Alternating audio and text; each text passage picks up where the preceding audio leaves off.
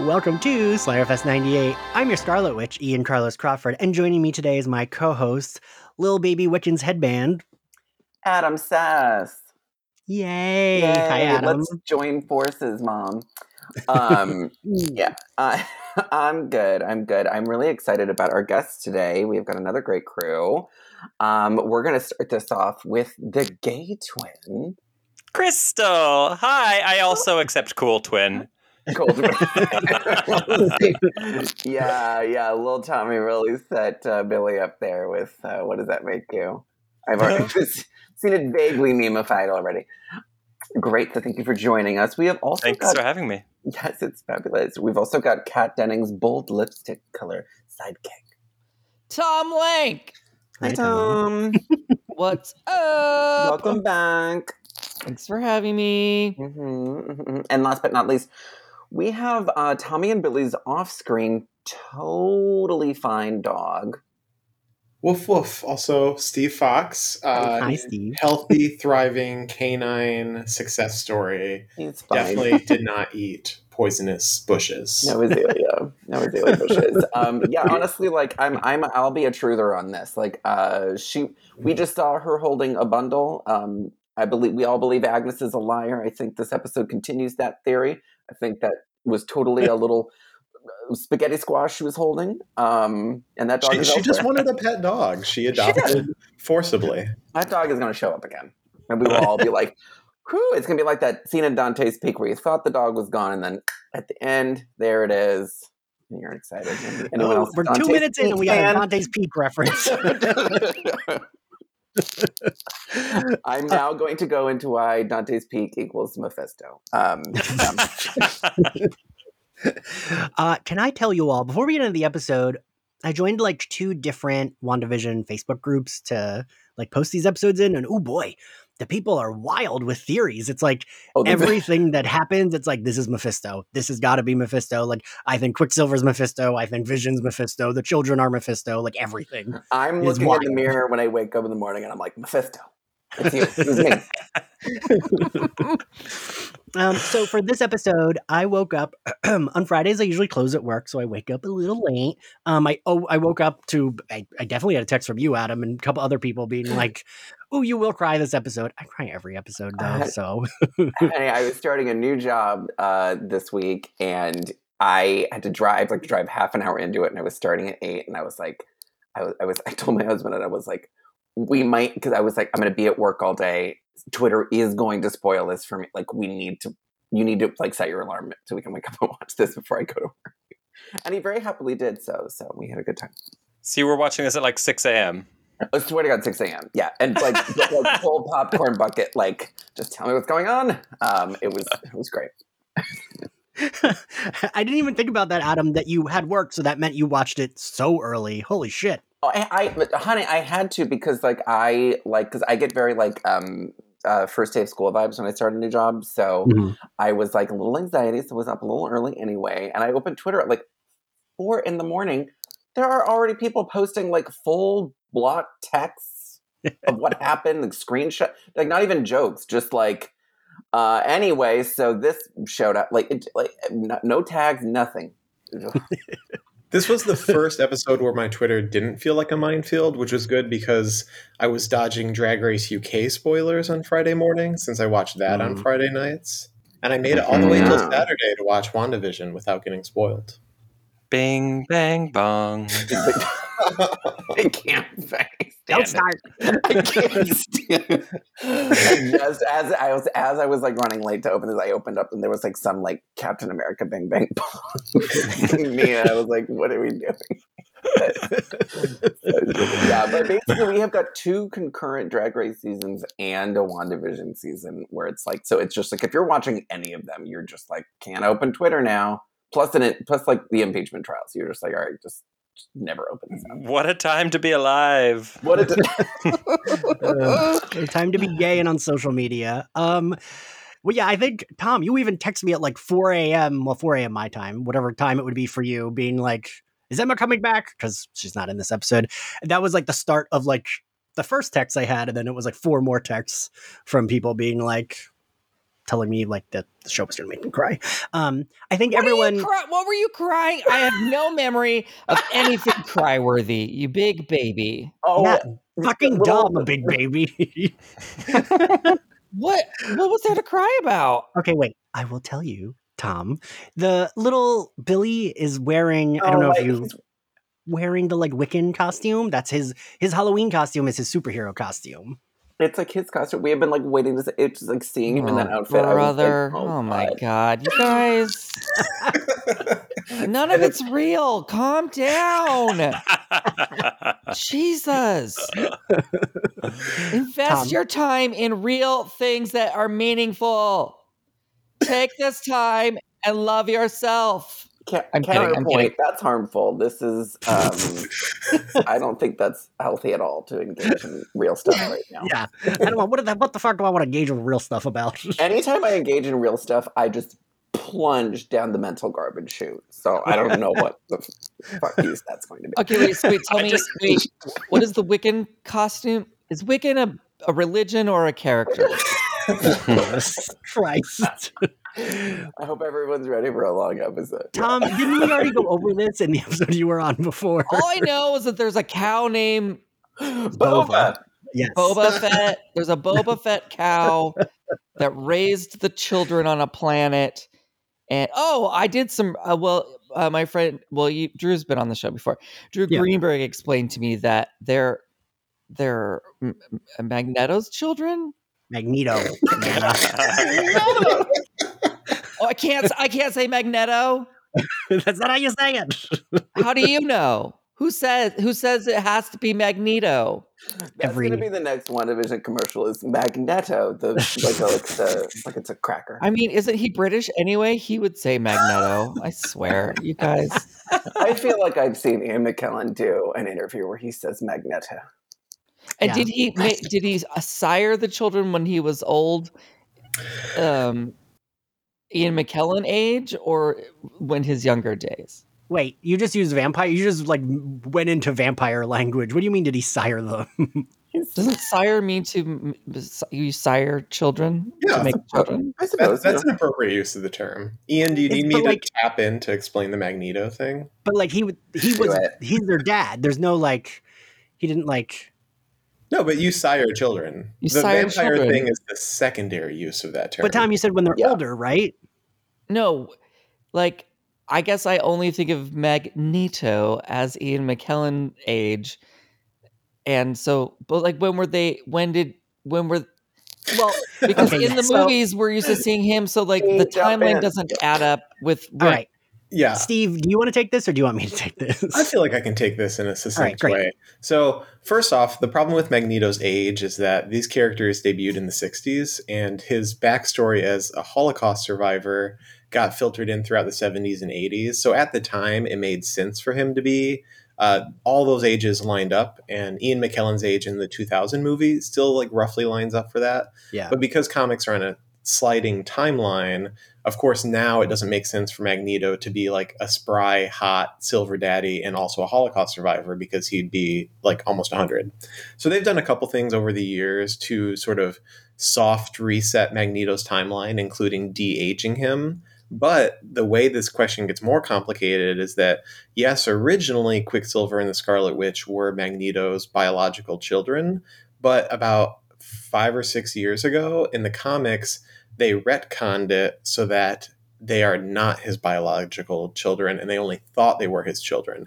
And part of the reason they did this, even though they never out and out said it, was because at the time, Fox was not yet purchased by Disney. So there were some rights disputes over Quicksilver and Scarlet Witch specifically because they were mutants, which should make them Fox's territory, but they came to prominence as Avengers, which would make them Marvel's territory, which is why you got Mm. Quicksilver in the X Men movies and Quicksilver in Age of Ultron. So they twisted it around to explain that they were never his biological children and were not, in fact, mutants, even though that contradicts, you know, dozens of years of stories. But that's why it's called a retcon because they retroactively made that the the in continuity explanation. Let's have The a slow more clap, you clap for that. Yeah. Wow, wow, Yeah. that is a deep dive. I but also, if they're not his kids, why do they have powers that are kind of related to it, like you know, Well, mental telepathy powers? Well, Magneto only has control over metallic, the like the magnetic sphere. So his powers aren't too similar to Hmm. Quicksilver or Scarlet Witch, although he and Pietro look very similar. Um, his powers are very similar to his still biological daughter Polaris, who, if you ever watched The Gifted, which I did not, uh, I know Polaris is on that, but she is an X Men related character um, who is still a mutant and still his biological daughter. yeah, like they did a whole bunch of like again the Fox X Men movies, especially like the later like the ones where they went to Michael Fassbender as Magneto, um, did a whole bunch of time wooginess because like there was literally like you were at the Bay of Pigs in the like early '60s and he was looking like that. Then they jump into Nixon era '70s and he's looking like that. Then it's like the freaking '80s and '90s and he's looking like that. And then like within that, they were like, oh yeah, this Evan Peters version of Quicksilver, he like fathered him, didn't know he got this lady pregnant years ago or whatever, like like that. So like again, they just kind of just kept it very kept the, yeah, the timelines, the IMDb uh, timeline, age timeline is very soft on all that. Yeah. That- With comics, you just kind of got to throw it up in the air with like, well, they're not really aging because no one really. Usually, like sometimes a child will age if it's convenient for the plot, but like the Fantastic Four have two kids that have kind of aged occasionally, right? Well, they Steve, but not basically- really like. yeah, kids in comics consistency. basically age the way Billy and Tommy do in WandaVision, which is like Mhm. it's suddenly convenient for you to be older, so now you will be. Which I feel like WandaVision Yeah. keeps making very savvy choices like that, where they're like, we have to do this just to get these characters to the age we need them to be to line up with our Young Avengers plans. So we're really just going to do some like goofy TV trick and lean into the fact that we've got this conceit right now. So I feel like they're at least acknowledging a lot of stuff. And I feel like WandaVision is, if you look, if you take a macro view at all of the MCU, it's like really doing a lot of heavy lifting to like merge a bunch of timelines and set up a bunch of new stuff and age up a bunch of people. Like I feel like this is to be I feel like we will come to recognize this show as like this sort of like Grand Central Station hub of a bunch of different timelines and new offshoots. definitely. Um, so this episode starts with uh, we get our like Malcolm in the Middle opening, and that kind of sets the. I don't. I, I don't know that there was even. I think it's like pretty much straight up God, Malcolm in the Middle, right? I It don't know that there was like another so show. well, and I I don't know if this is anybody else's experience, but like By the way, can I ask? Isn't Malcolm in the Middle? Wouldn't that be an early aught show? So do we did we skip the '90s? Because wasn't the last episode '80s? Right. That's that's a weird thing that I noticed because like I even looked up and then I read in a review that it did premiere in 2000. So it's weird that we kind of skipped the 90s. I'm wondering if they just were like, we only have so many episodes, we need to speed it up. My feeling on this Eh. is they're doing family sitcoms only. A lot of the '90s was like cool folks in a coffee shop kind of shows. Um, and Right. the ones that were family sitcoms really were just continuing the strong vibe of 80s. Like it wasn't distinct enough, maybe. Like I could oh see, yeah, like, I like could '90s was like see- Home Mm. Improvement. Like you had Yeah. Family Matters Yeah. and Full House were sort of 80s, 90s, and it all kind of felt like the same vibe. So Okay, I can see that not being like a big jump. If the cast weren't so white, they could have done That's Fresh true. Prince, but um, This is would have been an issue. Well, Oh god, we have to cancel WandaVision seven episodes in. Terrible. but so I I really liked that kind of opening because like I don't know those sitcoms like I I liked that kind of like ooh there's like it's like a family that's like a little not as like quote unquote perfect as we had seen in previous sitcoms where like I mean they all still lived in like pretty big houses but it was like you know when when Wanda comes down and she it feels very not Wanda but it feels very appropriate for Mhm. like Malcolm in the Middle when she's like someone better be Yeah, bleeding was broken or on fire like that's kind of it had just yeah, Yeah. the where it was a lot of attitude and like it was I don't know, like a lot of these other sitcoms were definitely more lovingly like recreating that. I don't know. I, I guess like Yeah. they are they were accurately channeling what those sitcoms were like, um, the, especially Malcolm in the Middle, and it's just like whew, not as beloved. Yeah, I, I I kind of was. I remember there was a tweet going around that I think I retweeted. I can't remember who posted it, but it, like someone photoshopped like Vision's face over Al Bundy and Wanda's little like head dress over Peg Bundy. And like I just I just don't know that that would have worked, but Where that they would have been hated each other, like openly hated each other. Well, I mean, they are getting further, they are drifting further apart. So, like, that would have worked to have just yeah, that is Vision true. not want to even be at home. That- we get that here. So the episode has those credits. Um, we we the minute we see little Billy, I was like, he's in his Cried, Wiccan too. costume. He's Mm. so precious, uh, so precious. And I think these little kids actually are pretty good little kid Nope. actors. Right? Disagree. Hard pass. Hard pass. They are no Malcolm in the Middle. Those kids on Malcolm in the Middle were excellent. And I love Malcolm in the Middle. I stand by that show. These kids, I don't I It's the boy from uh, who plays little Luke in um, Haunting of Hill House, as I was reminded on Twitter. Little, little, little glasses baby. Tom still doesn't see it. convinced. Don't care. Um, I don't know. They're not. stabbing all sorts of cigarettes out. They're this. they're having a hard time with the talking to the camera bit. I feel like. See, I thought I don't know. I thought that worked. I, I liked the talking to the camera bit because I was like, oh, this is just them. It definitely made it I don't know. I stylistically don't different, which it. they needed to do. I mean, it, it fit the, Yeah. the that era perfectly. Oh, I, and I it's mean, I gonna, get what they're doing. I just don't think that that they're, that they know how to talk. They don't. They're not. They're not doing it great. Yeah, they're no Dewey, they're no Malcolm. They're no Uh, Frankie Muniz. You know what I'm saying? I don't know that that's a phrase that's ever been uttered I was before. just gonna say, I was like, judging where Frankie Muniz is now, I'm, let's be grateful they're not Frankie. but so I like. I think they do. I mean, Adam, you Uh-huh. are a YA writer. You like. I think they capture like a little like gay boy did. really what well. do you think YA is, Ian? Well, no, but I mean, he's still like a kid. Like, well, it's sort of you know ear- early, um, early onset gayness was was you know, a little present, a little present. yeah, um yeah no they um i feel like was my whole thing with with with billy and, and with tommy in this was like i feel like they really really captured uh uh in the writing uh sensitive young gay son uh and his mom and then uh chaos by and his and his crazy uncle like they really really got Yeah. it yeah. um, whether or not, even whether or not they meant to get it or not. Maybe that's just desperate queer viewers eager to imprint on literally the, the first thing possible. But um, could be both. But uh, yeah, it definitely felt like they were, you know, because again, he's, you know, they've they've set up Billy to be this like a little bit of a f- little fussy, a little little exasperated by his too much uncle, a little, you know, it, it all kind of clicked. All the puzzle pieces really fell, it, fell into place there. And he knew he knew that wasn't a real dinosaur, which is the gayest thing I've ever heard. Oh, yes, oh, yes. he is uh, a hop skip away from correcting people on Twitter with literalism. Oh, I he will- actually, yeah, he's going to be a I will say though Uh, that Evan, what's his name? Evan Peters. He is Peters, doing yeah. s- his acting in this episode. He is doing such a specific style of acting that was on Malcolm in the Middle and some other shows as well. But it's it's so perfect and exact. Like it's like a yeah.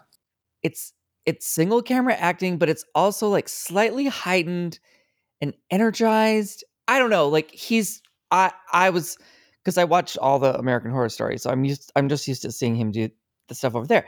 It's just Right. I was blown away. I just had to say that. Uh, you know, I, I was thought you were going to say you didn't like it, Tom, because I, for me, it felt so specific that I couldn't tell. I was like, is he doing like Jim Carrey light? Is this bad acting or is this good acting? But either way, I was like, ooh, I'm like into it and he can get it because, ooh, scumbag uncle, good with his kids. It's the style of acting that was on Scrubs, on Malcolm in the Middle. It was like the Yes. first generation of single camera, 30 minute sitcoms that didn't have a live audience. Um, and it's it's just remarkable how well he captured it. Yeah, no, just super dude. Yeah. So then Wanda comes down in her uh, Scarlet Witch costume. Um, I think she looks great. So does that become her costume in the comic books? Is that what you're saying? In But the comic she's books, like, that is I'm a fortune yeah, I don't teller. think that'll. but my fortune teller crown slash mask happens to be like looks like it was you know manufactured by like so you're telling me um, that's what fortune tellers wear in Sokovia what is it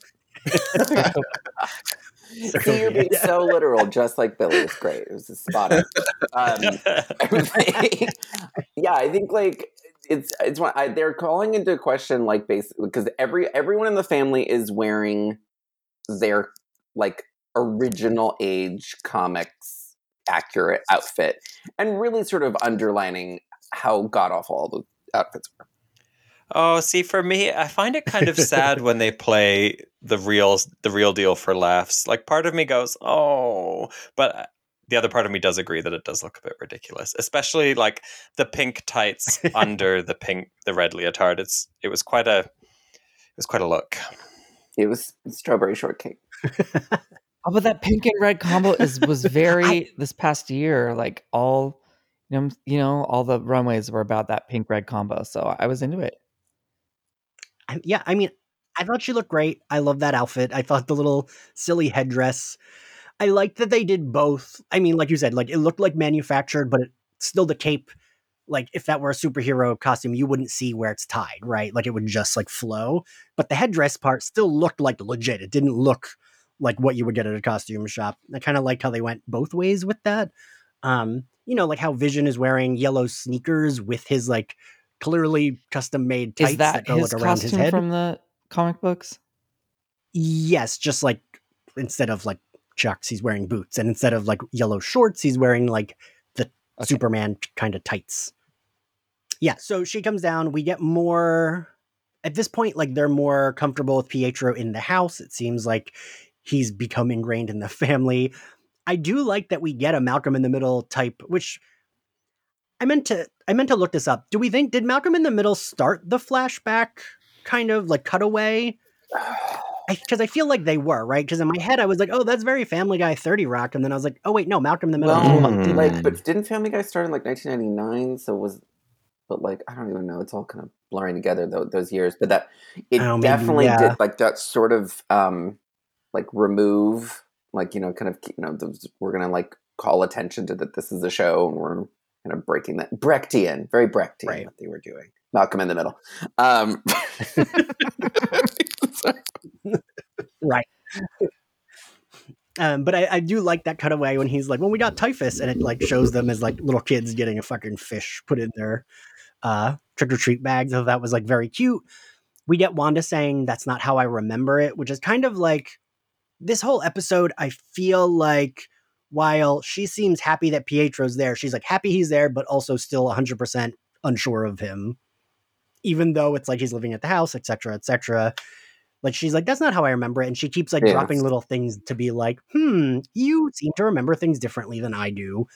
I don't This think you're really my great brother. like like style template for them to do this sort of like no don't you remember like blah blah blah all that kind of stuff you know like uh, every all this you know her, Yeah. starting to tip the story a little bit away from she's in control to "Uh, i think someone's doing this to her Because we still get the things of her being in control, like when Vision comes down and Vision says how she, I forget what she says, but he's like, it's the only thing that was in my closet, and then just looks directly at her because like presumably that's because that's what she did because this is their Halloween episode. Um, and Paul Bettany, I mean, we talked about it before, but I love that he's like, he looks right at her. He says that's all that's in his closet, and then he goes right back to he's like, oh, like you can't be controlled, and like jokes about how she likes the Mexican wrestlers or whatever the hell they're trying to pretend he is.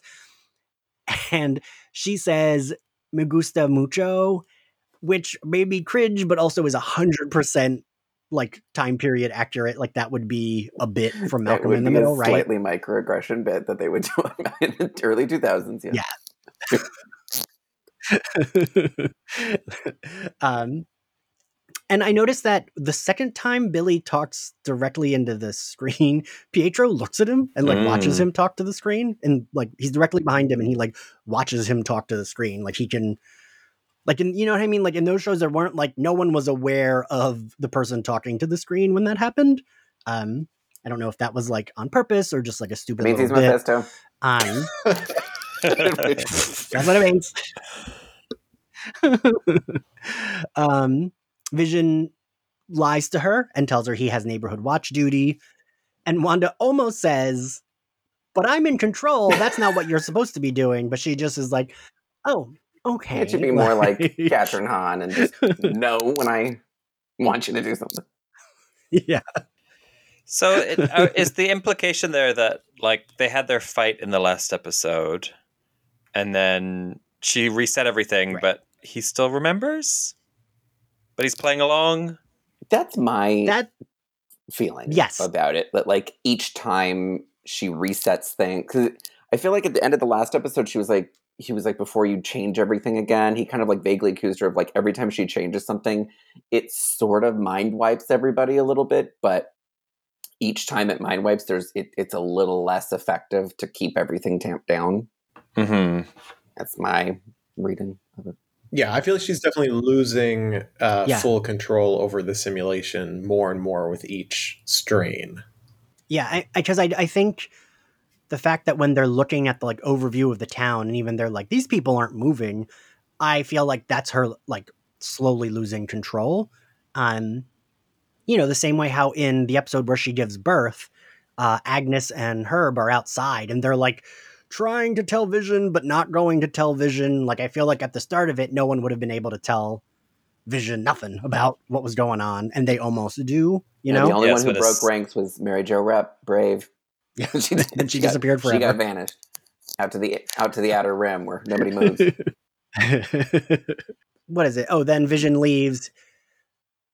He said, uh, Pietro says he'll go with her as the father figure. She says they don't have costumes. I don't know why, but I think it's so precious.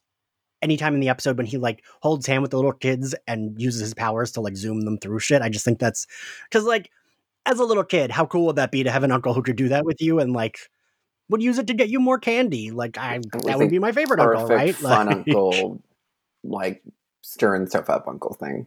Yeah, yeah. So we got back to the real world. I love Darcy, Monica, and Wu all standing up to Hayward. I love their little trio. You know what I actually, Steve, I think you'll appreciate it. I Googled last night because I was like, wait, everyone in this, like all of these people who are main characters have a like comic book analog. And I was like, does Darcy? But she does not, which I didn't think she did, but I was like, oh, is there like some kind of superhero? Because I was thinking like, oh, does she get powers after she goes through the Mhm. thing at the end? Um, but yeah, I'm actually kind of surprised they never threw like a Darcy like character into the comics after uh, she debuted in Thor. She, she's in the second Thor for the first time, right? Yeah. Not in the first one. Is she really? no, she's in the first two Thors. Uh, I'm. You can Yeah. tell my my knowledge is refined for the comics, not for the movies. But yeah, they never really threw a Darcy in the mix. The one thing I do think is so. A lot of people, uh, the real world scenes are kind of like more hit or miss than the sitcom stuff because it's a little like goofy X Files. But I do find it charming. The only thing is, if you guys don't know, Jimmy Woo in the comics is like this hot James Bond character.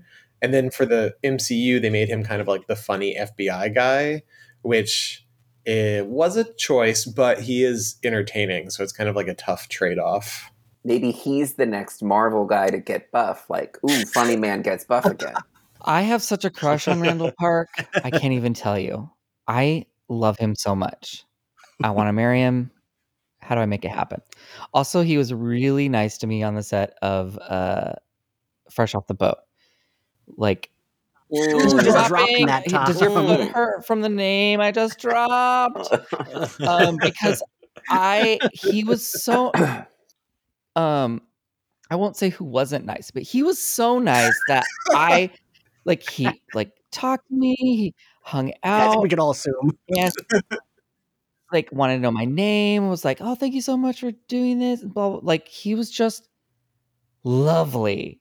Um and but separately from that also, I just in watching this, I was like, "Oh my god, such a crush." Love him. yeah, actually, you know, Steve, I'm a bad comic fan because I didn't realize that he was the leader of Agents of Atlas. I never made that connection between those characters until like two weeks ago, I think. Yeah, I mean, it's such a big overhaul for the movie. So Yeah. you can be forgiven. yeah, because it's like a- it's that's not his personality at all in the comics, but I, I like this character, so I like him as like the like kind of like supportive, doofy guy, but he can like you know him, Monica can do the fighting, and Darcy can do the science. Like I like Um, that. Atlas is that another acronym we need to now learn, all of us? No, Atlas is not an acronym. It's uh, this, there's no short explanation for that one, but i in its current form, it is like a pan Asian superhero collective. Originally, it was more of like a, a secret super spy sort of thing, but right now it's got like all the Asian heroes, and Jimmy uh, leads it up. Okay. My knowledge of Agents of Atlas is very uh, the, it's very slim. I know that there was that gorilla dude on the team, Gorilla Man. Gorilla Man, but they've been around for a while, right, Steve? Well, no, they were fake around for a long time. So some of those are characters that they reused who appeared in like early Marvel comics. And then in the earlier 2000s, I want to say around 2007, 2008, they created a super team called Agents of Atlas and they kind of folded these characters in. It's not a can of worms worth opening in, in a contained amount of time, but the current version of it is like pan Asian superheroes from Korea and Yeah. the Philippines and uh, China. And Shang-Chi, who has his own movie coming up, has appeared in uh, Agents of Atlas. See, see, Steve, I knew you would be better at this than me with the explanations. Sometimes you Uh, just need to know when to say you don't need to know this because it's Well, not. I mean, worth otherwise it getting would just be into. Tom and I going like, "What? Don't need it. More, more characters." Not relevant. I really liked Darcy and Monica, like standing up to him, Darcy being like, hey, there he is, the guy who almost got murdered by his own murder squad. Like, they, Darcy does not give a shit. They all like clearly hate this man. And this man, ooh, I he had a really good line, which I wasn't happy about when he's like, which of you is a sassy best friend to Darcy and Monica? But ooh boy, when he mentioned Monica's mom to her, and he's like, you wouldn't have had the stomach to deal with what she went through. I was like, ooh, I hope she punches him right in the fucking face. Um, wait, and you were saying does she does that character go on to become the next Captain Marvel? Is that what you, is that what happens? Yes. Yes. And and so are they? Is her like we just did your blood work and it's magic? So that's setting up that she becomes Captain Marvel. Well, I'm so- assuming. in the comics, she's had like three different aliases. One of them was Captain Marvel. I don't think they're getting rid of Brie Larson anytime soon, so I feel like they will just give Monica an alias that was one of her other aliases. Yeah, she currently goes by Spectrum. Spectrum cable, yeah. Right. I, I often I can't. No, she can't be Spectrum. Spectrum. Please, no. The service is She's out. It's coming terrible to here. save you between nine and five. what spectrum? it's, it's one of our cable it's our local here. cable provider Oh here my in Los God, that's- Angeles. Oh, And it so is- It's a tragic. monopoly. Trash. They have a stranglehold on all. We have like half to.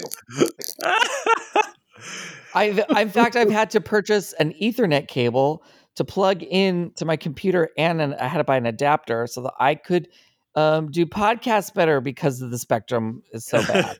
and then, spoiler alert: Darcy becomes a superhero called Telus. Or, or do you have? What do you Is that have? the there? UK Yeah, cable? no, no, like T-Mobile. T-Mobile. O2. She becomes a character. O2. That's another. Um, uh, that's some regional UK humor. Good work. Three, mo- So three we- mobile? No, no. We, anyway, Vir- Virgin Mobile since retired. Okay. stop, stop. so Hayward kicks them off the camp, which I kind of love that it's kind of just like, oh, remove them. And they kind of immediately are like, okay, we'll beat up these guards and go in disguise. That was very Wizard of Oz, by the way. That was very like like the cowardly lion and scarecrow like well like let's let's punch the guards and wear their costumes. You know? yeah.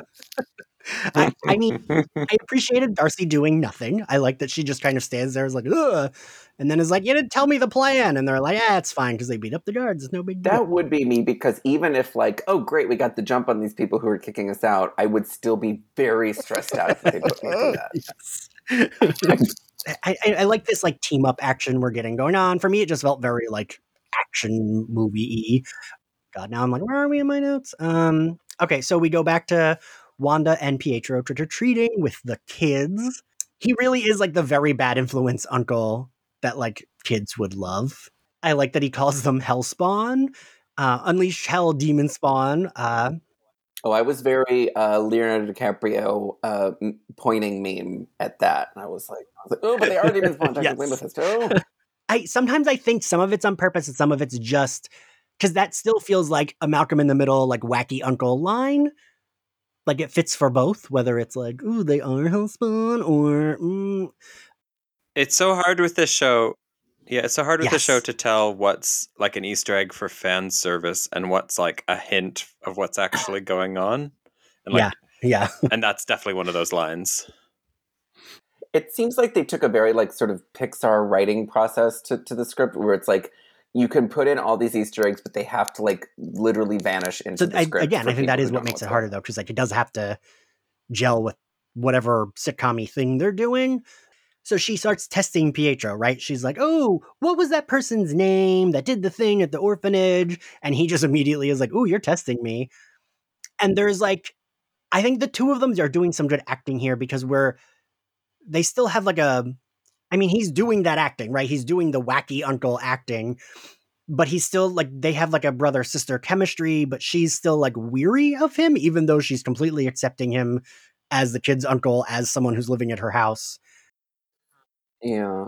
Well, it's funny because like she's doing a very specific type of like early 2000s like sitcom like female character archetype which is I don't know, I'm like I'm complaining a lot about all of you. like it's a little like it is Yes.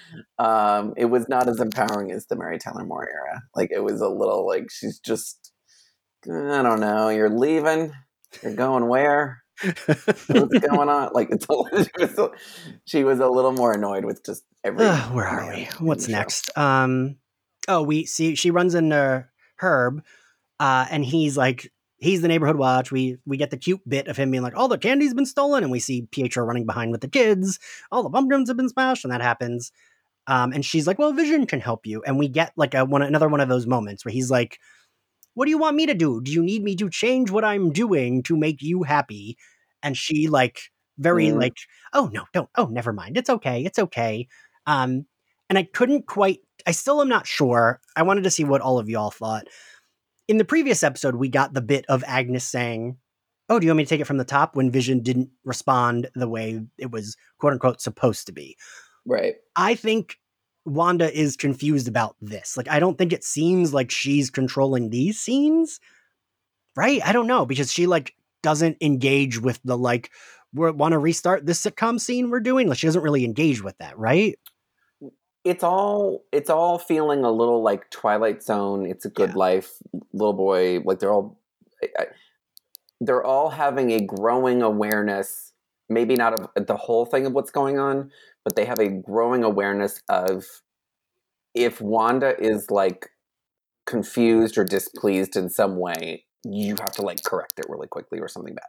So earlier in the well, first off, I'll say I'm not a big fan of shows like Lost and other shows where it's like you got to examine every second of every frame to figure out what's going on. So, like Crystal was saying earlier, you never really know what is a deliberate moment and what's just kind of thrown in there to get people talking. Personally, I think it's a lot more of the latter. Like I think a lot of it's thrown out there because it makes sense and it'll get people talking, but I don't think it's like, you know, that always sunny like putting things on the Yeah. board meme. Yeah. Earlier in the season, I did think that maybe Herb and Agnes in particular, that some of them were like aware, maybe they were working for Hydra, maybe they were working for Sword, that some of the people in Westview knew what were going on and were kind of managing Wanda on the inside. But I feel like we've seen enough now that it's more likely that Wanda is controlling, you know, Agnes and Herb too. I just don't think Wanda likes it when anyone breaks a fourth wall because Wanda's goal is to lose herself in this fantasy too. It's not like she's walking around thinking, "Ah, yes, I am controlling a thousand people to give my myself the life I want." I think she wants to set it in motion and then kind of forget it and just enjoy it. And so these little moments of tension where Agnes asks, you know, do you want me to take it from the top? Like Wanda doesn't want you breaking the fourth wall. Wanda wants you to like make it work. That's hmm, like a strict That's retail take. law. yeah. Just work it out. uh, Crystal, what do you think? Yeah, I, I think I totally agree. It it's unclear to me that Wanda has actually any control over what's going on, even though she kind of admits it later, which it was a really cool scene with her and Pietro talking. She's like, I don't know, I don't know how it all started, but she kind of admits that like she was out of control and and and that now she's in some semblance of control, but it's still really unclear what bits are what. And I I don't know if the show will ever be able to properly resolve all of that. Um, I think there's going to be a lot of hand waving. It was uh, it was this all along, and we'll just we'll be fine with that. Yeah, yeah. I do think it will Mm. be hard to like actually 100% explain 100% of the shit. Yeah, like what was going on with the kids? Because that that came up last episode and this one, and I didn't really get it. There weren't any kids, and then Right. someone was like, "Where are the kids?" And now there's kids. Right. And Now there's kids. Yeah. No, I was. I think there's kids because Vision called her out on it Right. and was like, "Where are those kids?" And she's like, She's right, like, you're right. Where are those that." kids? uh, Tom, what do you think? I I'm not sure, but this was this is the spot in the episode where I started to think, is this a movie that got broken up into ten parts? Like, I, you know, because like there's no, like you were what you were saying about Lost, Like, there's no, um, there's no like, I guess there's kind of an arc to each episode, but like, there's no, it doesn't, nothing like most episodic television. You know, something wraps up, like we get a full storyline I guess, an arc essentially in an episode. It just seems like it's like to be continued every time. So I don't know. That's just that. This is where in the episode where I started to have that thought. I don't. know. Mm. No, this is definitely like a serialized cliffhanger show. Like it's an OMG moment show. Like it's really. I mean, it's it's all going to have like probably one master arc, and it. If there are little mini arcs, it definitely seems to be I don't know, but like not clear yet. Yeah. it just. I mean, I'm not just. I'm not saying it's good or it's bad. I'm just saying it's different, and it just makes me. It just makes me wonder though. Like, no, I guess this did start out as a, a TV project. It's just. It's starting to feel like a um, a spread out movie a little bit. That's neither I- I here mean, nor can- there. Who cares? Moving on. Well, I do wonder, like, what the what would the different enjoyment levels be if this was released in a bingeable nine episode chunk um, versus week by week. Ian, you and I have discussed a lot. Like, we're loving the week by week as much as it's like driving us a little nuts now. Um, just the waiting, but like I like that I'm happy because I was a you and I were huge Lost fans. I love putting little puzzle piece shit together. I think that's a big reason why I'm as invested in this as I am and not just some like passive observer. I feel like, oh great, I can just take some active role and I can like do my own little like tinkering and I can think about it and things can sort of knock around in my head and I'm kind of like cool with that.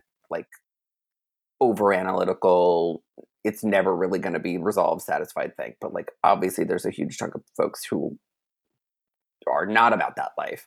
Um, so would that have been a better thing for it to be like bingeable in one thing? You wouldn't be so like, oh, that's a moment, that's a moment, that's a moment. Like you would have just kind of experienced it all. You know what? This makes me think I gotta take back what I just said because you know what? It, it is it is so it does make you think. It's a very artistic in the way it's done. It's not like other TV shows, and I'm constantly complaining about, you know, movies and TV shows that are being made for the lowest common denominator, made you know, just like corporate comedy, things like that. And this is very different. So, you know what? I'm Mhm. gonna maybe I'm just getting um frustrated because of like you said the, the spreading it out Yeah. week by week Well, and I think it's interesting you say that because this is the biggest corporation with their biggest brand doing this. Like, so it's, but, but, but like, that's, it's interesting that like it feels that way. I think that's a big credit to the show that it's like, this is the biggest branded piece of content like out it's right kind now. of like And marvel's like we're doing a little indie movie we're gonna release it at the Laemmle sunset 5 um you know it's like they're giving people the per- permission to make something artistic without the risk of having it to be a, a giant movie you can be like it'll be on our Yeah. little tv channel Yeah. Well, so then we cut to Vision walking down the street, and he's walking towards, I guess one assumes, the edge of town, which is what uh, Darcy and Monica see later, where there's no one moving. And I thought this scene was like really good. I liked him walking through because they're playing the like silly Malcolm in the Middle sitcom music when actually it's like, ooh, this is terrible because these people, he sees that woman and the like her husband behind her just like repeating the same actions over and over again. Has like a single tear running down her face, and they're doing the like fucking Malcolm, like the bloop, bloop, bloop, yeah. It's so dark. It's so great. It's exactly my. it really I is. love this.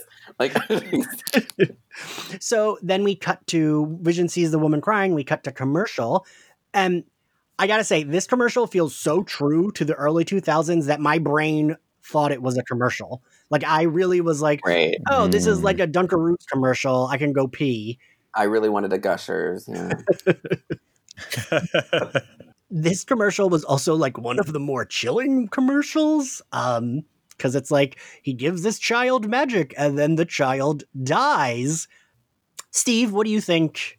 What do we think this commercial? Because all the, the other commercials were more like very explicitly, oh, this is about this. This is about this. This one felt like I didn't quite know explicitly what it was about, other than like, oh, magic will be the downfall of whatever is going on. Yeah, I so I have to say I have been late in deciphering the commercials. Like those are the one things I, w- I look up each week because I'm like, what are they referencing here? But I do think that this one was referencing like the repetitive tasks because the kid couldn't open the stupid Yeah. yogurt thing, and it, he just perished trying to open his yogurt over and over and over again. Uh, so I feel like yeah, it's the repetitive task thing. It might have to do with the fact that kids were like off screen and now are suddenly all here. But I did love the darkness, and I love when claymation artists get work in general. So Fair. um, I, I Crystal, what do you think of this commercial? Oh, Tom, yeah. Oh, I was just gonna say the, the I think the parallel between what uh, you you guys mentioned about um, her acting, as far as like she's no longer Mary Tyler Moore. It's sort of this like uh, it things are getting darker in the world of sitcoms. Um, you know, black comedy is becoming a thing. Da- wait, is that the right term? Black comedy, black black humor, Yeah. dark humor. black humor, black, uh, dark, dark humor, Dark yes, humor. dark. Gallows humor, probably. um so i thought it was it was uh i don't know it's just an interesting parallel that's happening there Uh, Crystal, what do you think of the commercial? Yes, same. I, I just loved it. It was very surprising, and it was the, the probably the darkest thing that's happened on the show so far. And then maybe it gets even a little bit darker later in the episode, but it's nice to see that happening. Um, yeah, yeah. Literally after this commercial, my notes just have in all caps. So much keeps happening. Just because then we cut to Pietro and Wanda, and he just kind of lays out exactly what's or what the audience perceives as what's going on. Right? He just says like. So you're controlling this whole town. Uh, ethically, you kept the kids sleeping, but then you brought them out for Halloween for a cameo. You don't want to traumatize them too much. Um, and he just kind of like says the thing. But Wanda does say that she doesn't really know. She just is like, oh, I had all this grief, and then suddenly this was here, which I think is the biggest indicator of like she's not completely in control. Um, but so he also says, which I feel like we have all been thinking, when she's like, What happened to your accent? And he immediately says, What happened to yours? I thought that was like really good. mm, Yeah. It was um it's interesting thinking of this in terms of like, okay, what exactly is this is this Peter Pietro doing here? Like, is he really him? Is he Mephisto? Well, it- uh, the shark is Mephisto to me. Like, I so I think like it's it's a, it's a matter of like he does not seem in any way controlled by Wanda's influence. He does not seem uh, and he in, instinctively immediately knows Yeah. what's going on in the in yeah doesn't he say that he's there to give her grief? That's true. He does. Yes. well he's very he's like basically stating he's like someone is you know you summoned me and i'm serving a very specific like fourth wall breaking like role in this in this moment in your life right now But I thought that was an interesting, yeah, an interesting phrase. Give you grief because it's like grief is the thing she's trying to avoid, and Mhm. presumably the reason the whole town exists. So if she did make a deal with the devil, the devil wouldn't come and then give you the grief back because he wants her to stay happy. Presumably, it's just, it was just kind of like an interesting choice. It made me wonder, like, what is his purpose here, and who who Well- sent him, and is this like her subconscious saying you need to deal with this shit? what Mhm. That was my boyfriend's take was that Pietro was her subconscious and her own sense of guilt, like manifesting as something that was familiar to her, but external to like give her perspective that she wasn't accepting on her own. I honestly, I took this to be very literal because I was like, okay, if he's because what we've all been, what they took a lot of time last episode to to make clear is that every person in this world is physically really for real there. The, the even though the kids were invented, even though you Right. know blah Mhm. blah blah with vision. So like this guy is really there, whoever he really is. If he if he is from a, if he was pulled from a different uh, multiverse, uh, or if he's like someone else wearing a disguise. Uh, that's why I read this as if you know actually contrary to Crystal, your point was like I was thinking more like oh this is exactly like if if if Mephisto like did set this up, I'm going with that theory. Like if he did set this up to be like, hey, we're gonna pr- make this little sandbox where you're gonna be in control of kind of what I've allowed you to be in control of, um, in order to do that. And this would be the part at which, all right, I'm gonna actually get in there and because you're starting to become aware too much of what's going on, like all these little problems. I think he honestly has showed up at this point to say, listen, I know you're wise to the following things. Um, I'm now going to help you just put them away because, like, all right, good. I I think you're you're not such a bad person. Yeah, you're doing this, but you're doing that. Like, I think Mm. he's there to like settle her fears so that she goes on doing it and stops interrogating what she's doing. So wait, you're the rules are yeah, they got established like, oh, if we shoot those pants, like they're made from something that already existed. But so are the kid are the two boys that the, the babies that were born were came from her, so they're physically they have been created in that realm, right? And but are they the only things that have Ah, oh, God, it this is confusing. You know what I'm saying? I think yes is the answer. I think yes. So like they're new they're new creations, but they're based from her, therefore it follows that rule. Everyone else Like, they're really there, but that's sort of the mystery right now. It's like they're not based on some other kid that's really there. They're not based on babies who are there. They're not based okay. on anything. And anything. then Vision They're- is based on like a piece of his computer or whatever that existed, right? yeah, probably his remains. that Yeah. she got from Sword. Yeah. Um so is I'm just working through this here. So is um is her brother physically been created in this new space by her from something or That's what we don't know. or So that the theory, come- the theory or here did he jump into the he- hex bubble from so the theory well what one might assume they've been talking a lot about doing like quote unquote a multiverse for marvel where like there are different universes and they can like you know because it's sci-fi so like that's like very you know shit they do um and that he could be a parallel universe being the x-men movie universe like he could literally have been pulled from that universe because she can't she says she can't bring someone back to life. She can't create something. She can just bend reality. So, like, she couldn't create him. So that's why some people either think he is Mephisto or he's like the Quicksilver pulled from like the X Men movie reality and brought like she needed someone. She needed her brother there, so he was Yeah. like somehow pulled out of a different like parallel. Oh, but wait, but wait. There was that shot of him where he was like, like dead, the same way that Mm. Right. Vision was dead. Right. So this is what was tripping me up is because he's not behaving like he's got the backstory of X Men universe. Like he's not talking like none of that. Like he's behaving completely as like I'm from Sokovia. I was given these powers via the Mind Stone, like you were. I was shot and killed in Sokovia. I have awareness of my death, and then I urge you in a different area. So like he's not bringing in any of the like whatever they gave him, whatever the storyline they gave him in, in the X Men universe. Like he was living in his mom's. I But don't the- know what kind of but the reality acting they is from the there. same though. Like the act, literally the literal acting of the character right. is more that Pietro than the MCU's Pietro. See, that's why it's like foggy to me. but me. 'cause what it's if like, yeah, She he- somehow got his bot. Like, what if those flashbacks are like the the real, the actual like dead body of Vision and the dead body, like maybe he was buried. Maybe her brother was buried in Westview. I don't know. Never mind. Well, like maybe they pull, like maybe she pulled Evan Peters, like that character's from the X Men universe's body, and then like the identity got pulled from like this. Rea- it's a little, yeah, it's a little mix and match for me. Personally, so I, I, Ian and Adam may remember from my appearance during the X Men series, I am a big hater of the Fox X Men movies and want nothing more than for them to be erased from reality. Uh, and so this episode was a big relief to me when it made it pretty clear that this Evan Peters was not that Evan Peters.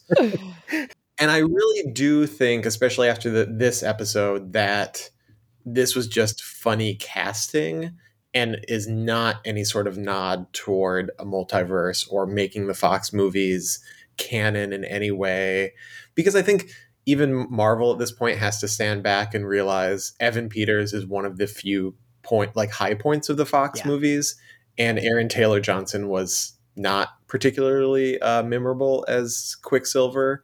So this feels like a fun way to play with like the meta TV aspects of WandaVision and like give a little nod toward the Fox fans and also show off as like, yeah, we bought the world so we can do this if we want to. Um, but I don't think there's going to be any sort of like a lot of people are waiting for Magneto to show or Magneto, I guess, uh, Tom to show up, and I don't think any of that's going to happen. I think this was just their like cute little nod of like, yeah, we bought this, we can use this, and Evan Peters is funny and also works for a TV But you know budget. what? But, but that being said, come on. There's like he's got enough jobs. Give somebody else a chance. I'm available. That's the thing. Like, if the whole show is premised around like trying to figure out what's going on, if they just cast the wrong Quicksilver just for shits and giggles, it's it kind of uh, undermines the mystery of the show because it's like, well, was that just for fun or is it actually because of X Y Z? Like, and so I hope that I hope that it wasn't just like this is for fun. Also, we Because why would Mephisto become as the wrong one? we also for, forget that it falls under the category of things that they do on a sitcom, like New Becky, Old Becky, That's true. Right. you know, or mm-hmm. Old Becky, New Becky, back to Old Becky. So who knows? We might also get the other, um, the other Pietro. We don't know. Well, also, doesn't Aaron Taylor Johnson not really act very much Oh. anymore? Is that true? Uh, I mean, I, I I don't think he's been in anything for a don't know little if that's while. like on purpose or it's shady. It's very shady. I mean, doesn't he just like not really get work anymore? Why would he not get work anymore? I mean, don't like as soon as you do one of these movies and you're a hot, attractive, straight white man, you get to do a thousand more projects. I'm not angry. I'm not. He was in Tenet, you guys. I'm looking it up. Yeah, I've just googled him, and he's still oh, really was he ripped. really? So that must mean he's working. He's in the Yeah. King's Man. the. The King's he's in the King's coming out. coming out. Yeah, yeah. So So maybe he was just like, yeah, yeah, Marvel. I had fun. Peace. yeah, maybe he just didn't have the best time. I mean, he could be like um like a Hugo Weaving, who's Yeah. just like, no, thank you. Oh, yeah, that guy like vocally hated those movies, didn't he? Oh, also, much. on, Yeah, yeah. there, I assume that you're under contract as soon as you do one. Like you have to be saying, or because he got killed off, it doesn't matter. Mm, I think that like in the earlier movies they didn't have those contracts. I think now it's like even if you're like a one-off character, they probably are like just in case here's a contract that you have to come back for a hundred more movies if we decide to. right. But there is a little like Wanda said something last episode, right? About like, you know, he looks this way, so it's not as traumatic or something. And I felt like that was a nod to, you know, this isn't a multiverse thing. We recast. It's funny. It's fun. Don't overthink it. Yeah, I don't. They seem to be really easing us into the multiverse, like especially with the kind of like fakesies way they did it in um, the last Spider-Man. Like it seems to be like we're not going to like fully do it yet because this did seem to be like God. They're really not like they're kind of dipping their toe into this is a multiverse thing versus just like oh yeah, he's got a different face on. Like it's not. They're not really opening up that can of worms yet. 100%. I mean, yeah, I don't I don't know. I know I did, but I know a lot of people might not have. In Agents of Shield, they would do that a lot in the earlier seasons where it'd be like I remember a woman who later became an inhuman and had like spikes coming out of her. Ruth Negga was the actress who played the character.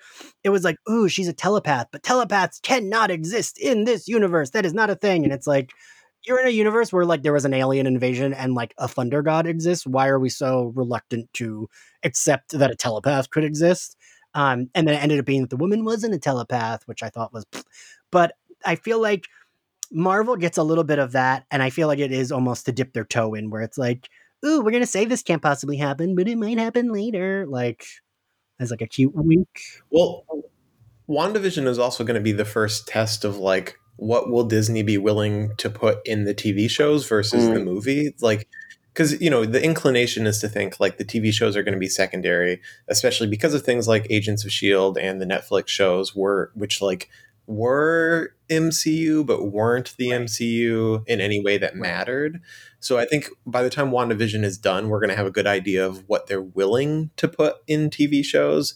But part of me still thinks like, you know, don't hold your breath for mutant stuff, don't hold your breath for the multiverse because it is still a TV show.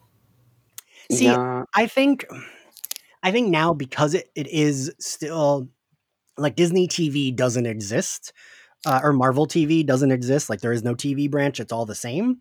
That's why I think maybe they're a little bit more willing to like, you know, we're gonna see Monica get her or at least we've like been hinted at her getting her powers in this show. You know, whoever they're going to meet is probably gonna be an important character. I don't know 100% if it's Reed Richards, but I think it will be someone who is important later. I was gonna say, I hope we get a chance to discuss who uh, Monica's friend might be. They're really telegraphing it. She's like, remember my friend from episode five? He's going to be here in episode seven. They really are. Uh, so we learned that little Tommy has super speed. I love Wanda being like, if you're going to break the sand barrier, take your brother. So then Pietro says, like, kick ass. And she whispers, kick ass. And like, That was, that was weird. Yeah. like th- that has to be a reference to the movie, right? That just Yeah. feels like so weird. I don't know. Is Kick Ass a, a comic book property? oh, Jesus. Marvel? Yeah, but like Aaron Taylor Johnson, like is kick ass. So it was very like, is she remembering? Yeah, Aaron Taylor was so many layers. I was like, wait a minute, this is this reality is really full. Okay, Oh. Ar- Tom, to explain to you, Aaron Taylor Johnson plays Kick Ass, who is the superhero in that comic book movie. Um, and Evan Wasn't Peters plays his best movie? friend. Wasn't it about a kid? Was he a kid? They're, they're he did it? younger, but it's super violent. There's it's not the kids' movie. And to make it even more confusing, Kick Ass the comic did debut under Marvel Comics' creator owned imprint. So the creators of the book owned the character completely. Marvel had no claim to them and they didn't exist in the shared Marvel universe. But once that imprint folded, the book continued at another Yeah. publisher. Oh. So it is not a Marvel comic, but it was first published Do you have by a degree Marvel Comics. in comic? Like, You know, you say that as a joke, but I actually do. I went to an individualized study school, and my concentration was kind of I comic wasn't and joking. children's Wow. Like, books. I was Hey. being for real. Because, like, Steve I'm Fox just like, with the flex. I was just as you're talking, I'm like, oh my god, like, should I go to grad school? Because like, this is interesting shit, and I could take the amount of time I'm spending on thinking about this and become a therapist. I don't know. Okay, any, enough about me, guys. Tom like turning it into therapy. Evan Peters also was in Kick Ass as well. yeah, that's he was he was the best So friend. So glad all these Aaron straight men get to work all the time. Anyway, Yeah, he gets it constant. Tom, when are you showing up as a sassy gay neighbor in WandaVision? I will. Be our third I will not be exploited like that. I did have no. I some occasionally I have no. I can't talk about it. I signed an NDA. You know, you have auditions or things, and you're like, "What show is like? What is this? What is this for?" anyway, Well, when um when Eternal so Eternals coming up is I believe is confirmed to have a gay character, and I don't think it's the same one as the Asian Eternal, but I remember both Joel Kim Booster and Bowen Yang realizing they had more than likely auditioned for the gay character and not gotten Oh it no. No, after the fact. That's funny. no one. That's another thing. As we're talking about like who's going into the movies, who's going into TV, I know there's been a lot of chatter about um what really like Disney will like uh, like basically allow because like certain markets are like you have to like don't you like to like cut like queer content out? Right. Yeah. Like uh, that, like so. I mean, like that's a thing where there that's kind of a reckoning that's coming, especially as we introduce two little queer characters in this one, who may just stay in TV world or may jump to movies, but blah blah blah blah blah. But like, like what's everyone's? Fear? They're not going to give us what we want. You know they won't. I know that's what I'm saying. I'm like, but like that's my thing with this episode. I was like very, very suspicious. Obviously, in episode three, Tom, when you were in that, I was like, they're just okay. They're bringing in a baby. It's fine. Um, but like they're like fully. They're giving Billy a POV. Like he's talking to the camera. He's put. They put him in the Wiccan costume. Like these are more than just little Easter eggs. These are just like they're fully creating personalities and identities in the universe for these characters. So it really, really feels But like they're what's interesting though is that I obviously I can't remember which of the characters becomes gay or what even their names are. So like and you guys were like they're giving us so much uh so many queer layers to this character and I'm like sitting here listening I'm like are you projecting because I did not experience that at all. I didn't see it. I didn't notice it. So I like I I don't know if it's uh, in some ways I don't know if they're even I don't know. I just I don't know you guys. Oh, I'm projecting. I'm projecting like a movies in the park. Like I'm um like, I'm like I'm like totally projecting. that is the greatest thing I ever heard. Oh, but um like doesn't mean it can't have i don't know it just it feels like it's like again like this is like this is marvel they don't do a bunch of like shit like that again if they were gonna ignore the characters they would have just been like all right they're gonna be babies 'Cause, like in that Yeah. comics run in that comics run they were just fucking babies if they weren't gonna have like a, a fucking impact on the story um or be utilized in a way like when they like invest the time into like a character it tends to like go well, look, places we're Um, gonna like they wouldn't set these kids up to be aging this quickly if we couldn't get them to like hot 20, 21 year olds by the end of this series. and every and every other member of their team basically already has like a, a self-contained like movie or show in the works. Like so they're they're building the team. Like it's it's gonna happen. It's just a matter of like are Yeah. they going to is there going to be like a tv locked universe or a movie thing like Well- I'm, I'm still confused even what's even going to show up on movie screens maybe nothing maybe cinemas cinemas will be gone Uh, Well, that's the thing. TV and cinema may have merged into one, sort of with coronavirus. Uh, like, what if movies don't come back and like it's all home entertainment? And like, I personally would rather watch a, a you know, a TV show so I can invest in the characters and keep coming back to it. So maybe maybe this is the future of cinema is these big budget sort of limited so. run things. I mean, I'm definitely getting more emotionally invested in this show than I have in a lot of the other stuff. So, I I mean, Tom is watching it, and you haven't. You weren't really invested in Marvel stuff before, right, Tom? Yeah, no, I, I had I had not a cent invested. Um, no, I mean I've gone to see some. You know, I, I'm I, I, also I joke. I'm mostly being devil's advocate. Uh, I have seen many of the Marvel things, but like I just don't. They don't like.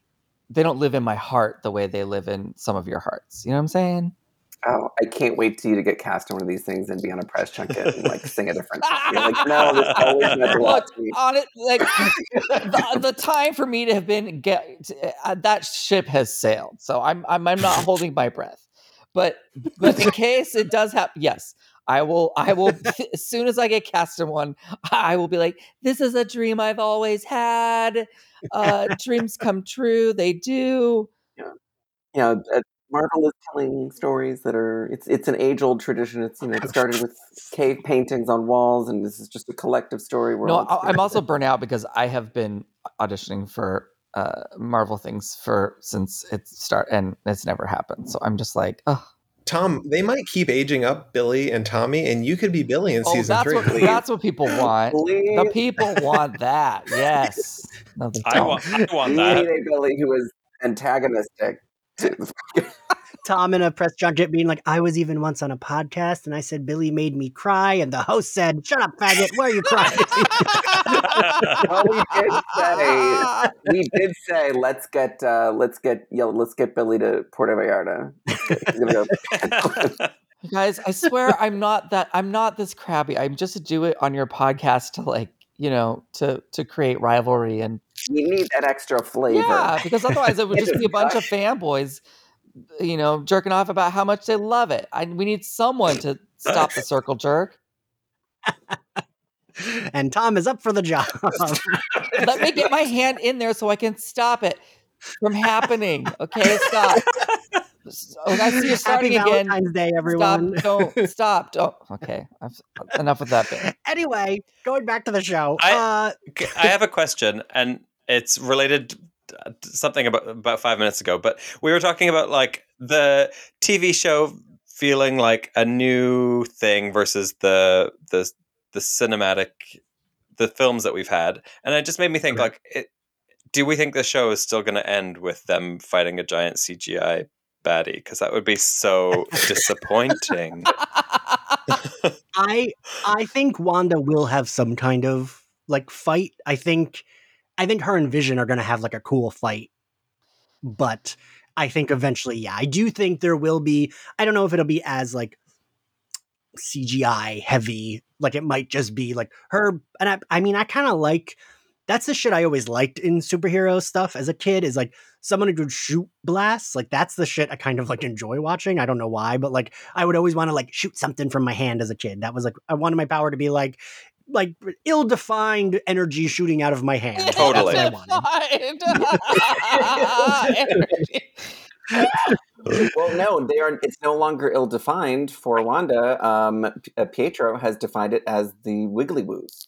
yes, the wiggly woos. What what Crystal described as like my worst fear for Mm. the show, and was like the reason I was a little nervous about investing too much. I thought what was episode four was the one that like pulled back the curtain and we got like Yeah. everything with Darcy, Yeah. right? I was worried that was gonna blow it for me, blow it for me there then and there. But I was, I'm still into it. I'm enjoying that aspect of it. But I'm such a like sitcom child. Like I grew up with Nick at Nite and TV Land, so that's what's like really thrilling me with this series. And I am worried that we're headed toward the like third act CGI Ah. meltdown that we An keep army of gonna- CGI demons. I think No. I think it- I'm gonna take a stab and say that I think it's gonna stay true to um, being thoughtful and more of a heady piece and less about the CGI pew pew pew pew. You know, I hope so. I hope we just get like uh, the Roseanne sitcom ending from the '90s, where it was all a dream Well, I mean, and she that's all what- imagined it. that, that's what this whole show is. It's it's all a dream. So I'm sure that's where it's going.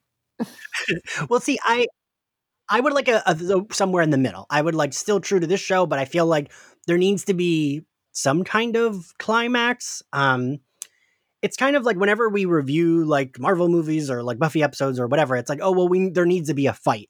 Like you can't have a superhero Mm. genre anything without there being a fight. But what if the fight's in your mind?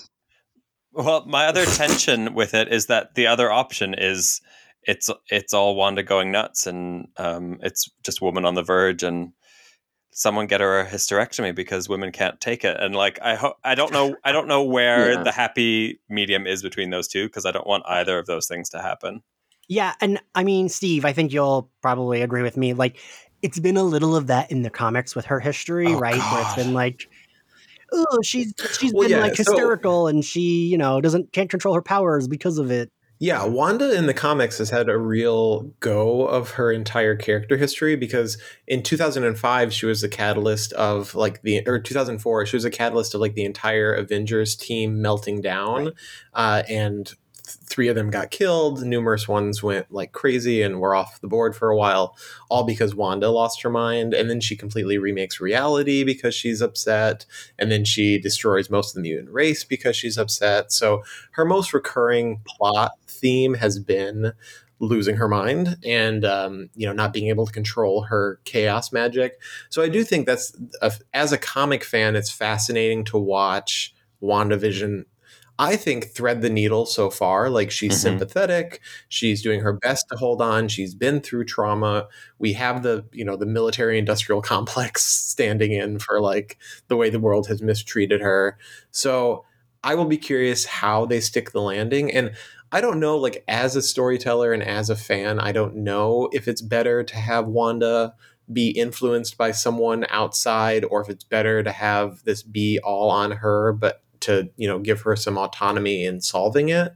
And I'll be curious how they do that with the remaining episodes. All I know is if if they don't use the recording of Liza Minnelli singing "I'm Losing My Mind," uh, at some point in the show, I will be angry. Am I losing want- my mind, or are you just being kind? No, It's not going to end with like a big CG battle. It's going to end with like spotlight Wanda, and she's going to do maybe this oh time. God, no! No. If Glee, if Glee is on the horizon, It's gonna be. It's gonna be. oh God, no! Musical numbers, Maybe no! this time Oh God, you guys, we it's gonna happen. we're manifesting it. Wan- Oh God, it's happening. Wait, Wanda and Vision singing a very awful, like f- fucking auto tune bad romance. No. Oh wait, no, it's gotta be. It's gotta be. Wait, it's gotta be from 2017. It's gotta be just old enough. Um, but uh, wait, Ian, I the whole reason I started watching the show was for Emma Caulfield. Where is she? What's happening? Do we know? I well, She blew town. I guess she was. She was the one who managed to escape. she was like, "I'm getting the fuck out of here." Uh, I do know that she is. IMDb at least tells us that she is in four episodes. So we've had two so far. Yeah, we've gotten two. But I she was in this one though. If you're in a, if What? you're in a photograph in an episode, that counts. That you'll be credited. Oh. God Wait, was damn she in a photo in this? Didn't we see photos of them? When they were on the wall? Like when? No, I don't. I Or think that was last episode. though. But that would be her third. No, but I think no because Dottie was one of the ones with Agnes who was not Right. like put up on the bulletin board, being like right. her real name is Jill. Whatever. Like it. It But was. they did show like they're- flashbacks of her because they talked to her through the radio, didn't they? Yes. Right. Yeah, they did show. But so at least there would be one more because that was only Well, that how was the only many episode. how many have they listed on IMDb? Have they listened past what we've got, or do they, Um, do they list all the episodes? Oh god, my phone. I'm My gonna. computer's gonna die. Let me plug it in real quick. Hold on. Um. Now I'm looking. Hmm. This Let's is where see. everyone goes to IMDb. This is very everybody. This is. I hope you all understand. This is very important that we understand if she's coming back or not. I'm still playing through in my mind that you just keep aging the kids until we get to like Leslie Jordan playing Billy and Wanda having to deal with like her sassy old gay son. How dare you? How dare you say me and then and then Leslie Jordan? it's just a jump from Tom to Leslie Jordan to corpse. Yeah. To, Wait. So now IMDb has her listed only in those two episodes. It doesn't have her listed in anything else. and how, but how Mm, many lists? How many episodes did they have listed up there so far? Well, that's the thing because for for Herb it says three, and he's now been in three. I think that character, and it says the mailman. Like I think it might just be. No, but how many how many total episodes are listed up on IMDb? Because Well, it has all of them listed, but it doesn't have the cast no, for but every to- episode. but like like how many episodes? nine. There's nine episodes. Okay, and we're up to what? Six. we're two thirds Uh, of the way six. through. We've done six of nine. Yeah. So they don't say they don't they don't list the cast for the the ones that haven't aired yet. Yeah, IMDb sometimes does because it did say Emma Caulfield is in four, and I do know she's at least in one other episode because there's a bit of her looking in like I think they're gonna do a Modern Family riff, and it looks like she's in that. Like there's her smelling flowers in color. Oh, So- I was wondering what that was from. Okay, good. Phew. Yeah. Oh, my, now I can rest easy. Okay. Also, well, it says Deborah Jo Repson too, so we're getting her again. also, um, if you guys haven't read Ian's uh, interview with Emma, I fully wept like hard. Oh, She has some. oh, what are you crying about, Tom? It was so moving. You got her to. to- it was great. It was. The, it was. The he talked. He asked her about being a gay icon, and she had some really sweet things to say. So please go and read that, everyone. What's it on? Thanks, Jukebox, Yeah. Junker. What? uh, junkie, junkie. Oh my god! I, I turn more Um, and more into Bea Arthur every day. I was just gonna say, I love this new caustic tone. Yeah, she was she was a delight. She was very charming. Um, the first thing I did was mention being friends with Tom.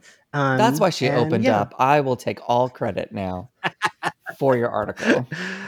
Uh, yes, thank you, Tom, for assembling that article for me. Um, moving on, so we get Darcy Woo and uh, Monica. They're like hatching their plan. Darcy reveals that Darcy like does some hacking, gets into Hayward's system. He can he kind of is keeping track of the town more than he let eh, let on.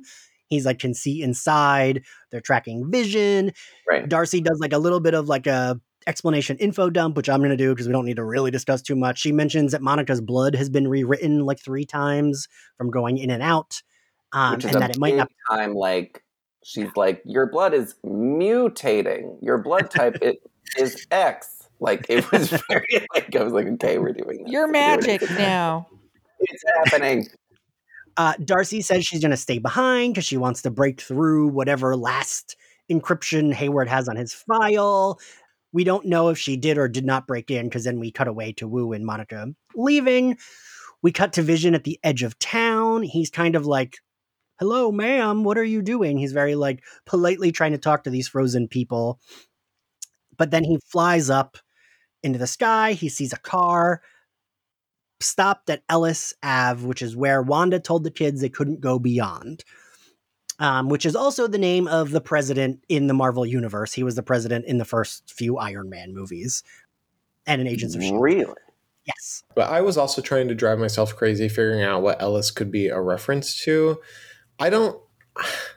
I feel like it's nothing because the reason the president in the Iron Man movies is called Ellis is probably because of Warren Ellis, because he had a defining run on Iron Man that led directly into how he was portrayed in the movies.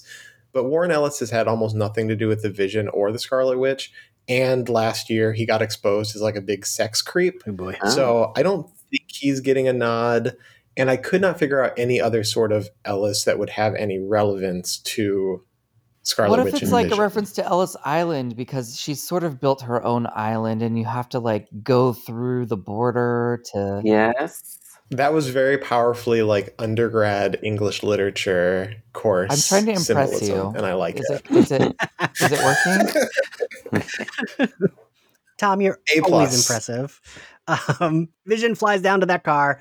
It's Agnes. We get the scene that we had kind of seen in the trailer, but goddamn, Kathryn Hahn is just so good in like in everything. But in this, like the way she's like babbling, trying to do sitcom lines, but like clearly frozen and not like functioning.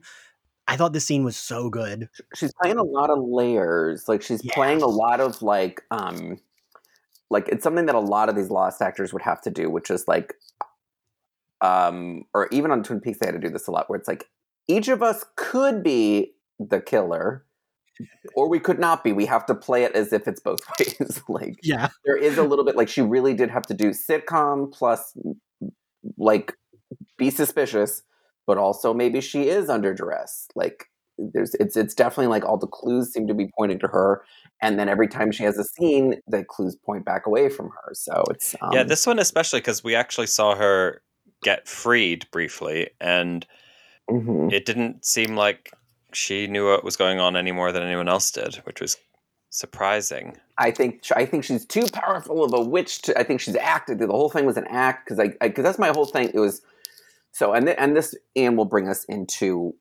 uh, sort of the ending with Vision. So my whole thing is I'm super suspicious of like every everybody everybody character. That's my thing. But um, so you have director Hayward who is tracking Vision. I don't know how on earth he would know that he was trying to leave unless there was some inside person. So they and they were like ready to go get him the second he walked over there. And so the, what drew him to that edge was Agnes in the car and her with that big performance, whether that was real or not, was like, please, you have to help us. I mean, and then that's the thing he is like shouting at them as he exits the barrier is please help everybody inside. So I feel like if if if this was the two of them somehow working in tandem, because it's like, hey, okay, we need to get Vision to try to like get out of this barrier. Like that would Hmm. be a very good way to urge him, like someone urging him to try to escape the barrier, knowing what would probably happen. because like those th- that whole like sword team was way too on top of it right away. I thought they'd been tracking him all along because of because They've been Yeah. tracking him, but like, how would they know his motivate? How would they know like he's trying to get out? true. Well, otherwise, he'd just ping around inside the barrier all, all the time. I was gonna say, I mean, they could just physically see that he's approaching the barrier, and they're already posted up at the barrier. So, uh, some of what you're saying is compelling because I have been, I was thinking Agnes was someone all along, and then this scene with her did make me think, okay, maybe I was wrong, because to Crystal's point earlier, there are going to be things that do not logically add up if we see Vision do his little zappy thing, Agnes, you know, breaks the character or whatever, and then we find out later that she was acting the whole time. Then, like, what is the zappy thing? What did we see? That's where it starts to feel like logical inconsistencies. Like, to me, if Agnes is someone after this, it's gonna feel a little bit like cheating what we we have seen on camera. I think the, the what would explain that for me as a viewer would be when he did that to the other guy's coworker. He was just a human being. Like she's supposed to be, if she is like Agatha Harkness, she's supposed to be this like centuries old, extremely powerful sorceress. So I mean, like, yeah, the the the, the mind control thing. I mean, if, if if like that sort of power is already in her wheelhouse, like sh- it would make a little sense to me that she would have a little bit more domination over so that. sorry, is A- would you say Agatha? Is that some? um, Agatha Harkness, like it's it's what a lot of people think Agnes's character secretly is in the comics, because like it was she was the sort of like witchy caretaker of the. Because I was going to ask, is there any uh, symbolism having to do with her being a witch costume? I mean, that's the Yes. thing. Like she's this huge witch in the Comics and- Hmm. like those clues are pointing to that. She's got this witch outfit on. She's cackling. And are there theories about the the the the boss man out out the this boss sword guy being a, like an evil monster So, or mutant or something? I read a theory. Wait, Tom, you saw so you saw Captain Marvel, right? yes. You mean Top Was Gun? that a You lie? mean, you mean Top Gun meets Star Wars? Yes. Oh, yeah, yes, that one. So I did read a theory that he could be a Skrull, one of the one of the uh, alien race we met in Captain Marvel, Mm. because he seems like suddenly corrupt when like he was a family friend to Monica, and like it seems like they were cool up until like two weeks ago. They were cool, Hmm.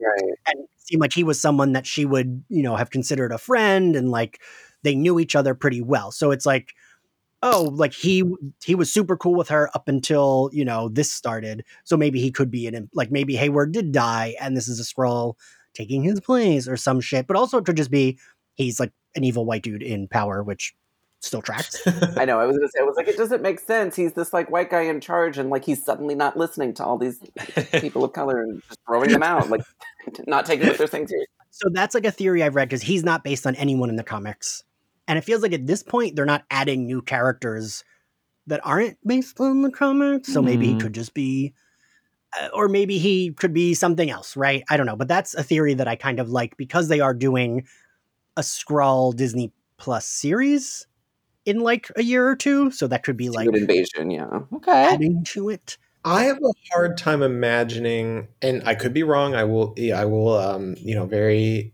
modestly eat my words if so. But I have a hard time imagining that in episodes seven through nine of this show, we're going to discover that a character is a very powerful witch. It just doesn't feel like something that wait so, is going to suddenly appear because this version of the Scarlet Witch has not been tied to magic. Magic. That's what I wanted to ask you guys. Do you think Matt like is magic different than power? Like, is this do they have magic the way Harry Potter has magic, or are they? Is it powers because they're it's me- science. like what's the difference between magic and powers? Like, is Mary So- Poppins a witch, or is she magic, or does she have powers? Is mary poppins a Is witch? Mary Um, Poppins in the MCU? It's all Disney, right? so The Emily Blunt version is a mirror. yes. so the the difference in the MCU, that's where it gets a little sticky. I think in comics, it's like everything exists. Sure, a demon, a devil, a witch, magic, science, all of it goes together. Blah. But in the MCU, they've been pretty clear about like you don't have powers. Like something happens that you have powers, and with Wanda and Pietro, they were, I think, on purpose vague that they said the Mind Stone killed a bunch of people they were experimenting on, but then Wanda and Pietro, like, it made these powers come about. But like everyone else died. So like, but they never clarified why they got the powers and everyone else they did experiments on just died, which I think has been on purpose. Because I think now they're gonna do like a more magicy thing. Because as Crystal said, previously everything has been like science. Even in Doctor Strange, I think, right? They kind of explain it through science. I think the idea is that like saying in some science fiction and fantasy that like any science sufficiently beyond our understanding is indecipherable from magic, which leaves the door open to like, you know, you could wishy washy explain it has to do with something realistic, but it is, you know, indecipherable to magic from what an, an average human being can understand. And then the difference between so a mutant, it's you're born that way, and then a, a non mutant with power, like you got your powers from something affecting you Somewhere. is- and you're just a Yeah. you're a human with Correct. power. You're super. Look, Tom, you did it. Is everyone listening to this already like, yeah, no, we got that because we know that, and get Tom, please never have him back. so my theory with Agnes, real quick, I think she is the witch. I think that putting her in that witch costume was on purpose. I think that she isn't in control of what's going on, but I think that she happened to be like either she was a witch who happened to live in Westview when it got taken over, or she was a witch who was like more comic accurate. She was like trying to help Wanda in some way and got caught up in all of this. Like I do Mhm. think you don't cast cast Kathryn Hahn in a big role like this and have it end and be like, oh, she was just a human in Westview. We're not going to see her again. Like I don't imagine they would do that because that feels like a waste. Um, and she's the only human character that has consistently been in all the opening credits they do. In episode two, when they did the cartoon, all of the townspeople were in the credits, but that's the only time. Every other time, it's just been Agnes. Even if she doesn't have her name in the credits, she's like featured in the opening credits in a scene. So I feel like she has to be she has to be someone. Well, I maybe don't- this I don't whole think maybe in- this process is what turns her into the the wick. Well, True, there it was be a, uh, a wicked witch who began to stitch, and and and and and and it was no, no one. I mean, I mean, yes. First of all, um, I feel like in six episodes, six half an hour episodes, they have done they have done these leaps and bounds storytelling, giant world shifting sort of moments that like previously I didn't think possible. So like, I, I am very very convinced that they could pull it off. I was just my money will be on Agnes either being SWORD or perhaps even Hydra, and like maybe she is an antagonistic influence, but I I would not at this current juncture put money on her being a sorceress. I'll be surprised. I By love that. that we're talking about this seriously. Crystal, go. Crystal, you need to. Speak. I just, I was just going to say that I hope that she, I hope that they can satisfyingly make someone who already is there the villain because I think any villain they introduce now is going to feel cheap because it, like, where Mhm, did they come mhm. from? Why are they being introduced episode seven? So I hope that there's something that makes sense there, and and maybe it's her or maybe it's bad white man. I keep going back to Dottie though, and I know that's Emma Caulfield, so of course I'm going back to her, but I do feel like her confrontation with Wanda was different than any of the like slip ups we've had, right? Like her confrontation felt different. Like she was like getting there without with before the radio even the, the radio scene even started like she was like i don't believe you i've heard things about you and i don't think you're here to do good things to this town and like Mhm.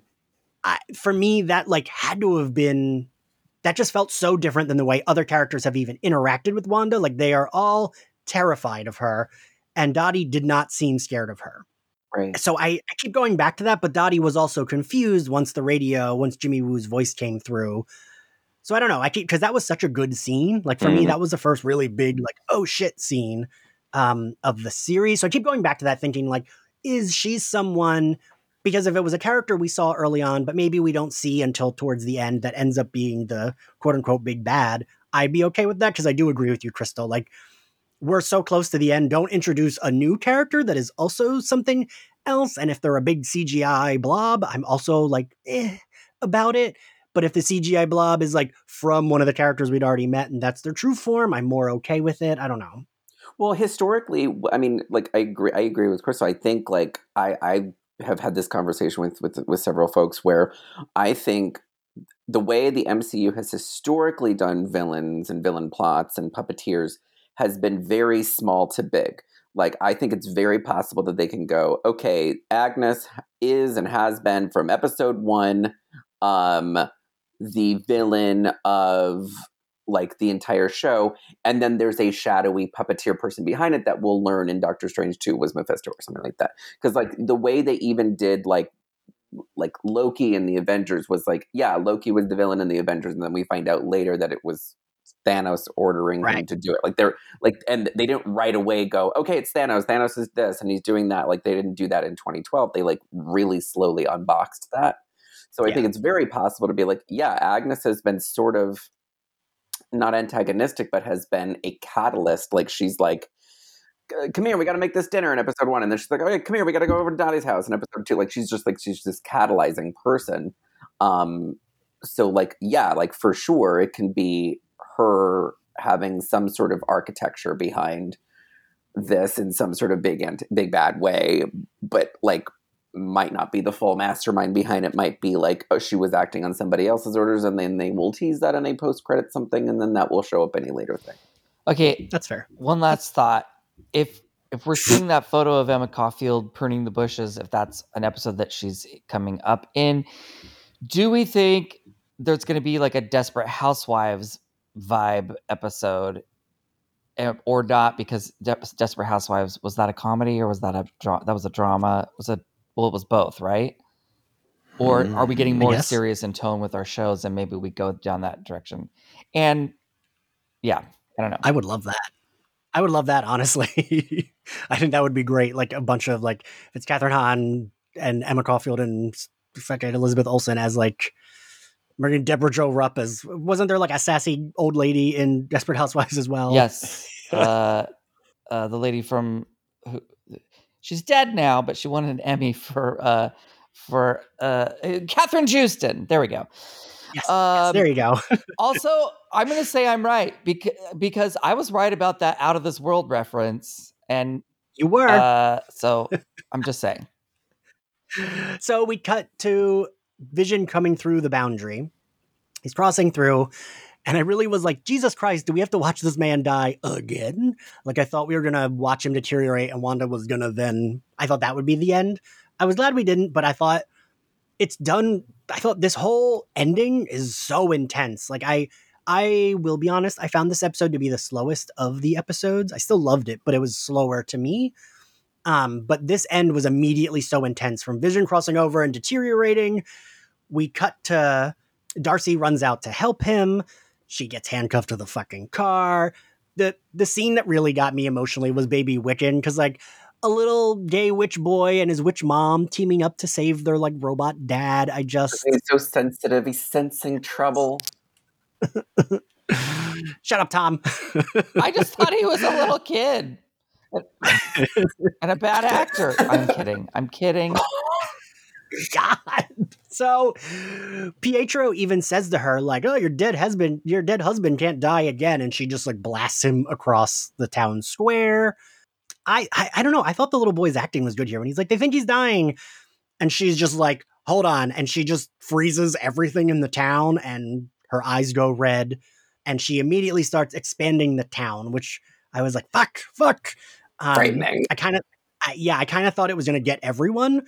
I like that Monica and Woo, they like see it happening, but they're like driving to meet so and so. So they're like, well, let's just speed up. Hayward and his goons leave, and they leave Darcy there, which I was very upset about because she's my favorite. And she starts expanding the like her hex create like her like control over this town.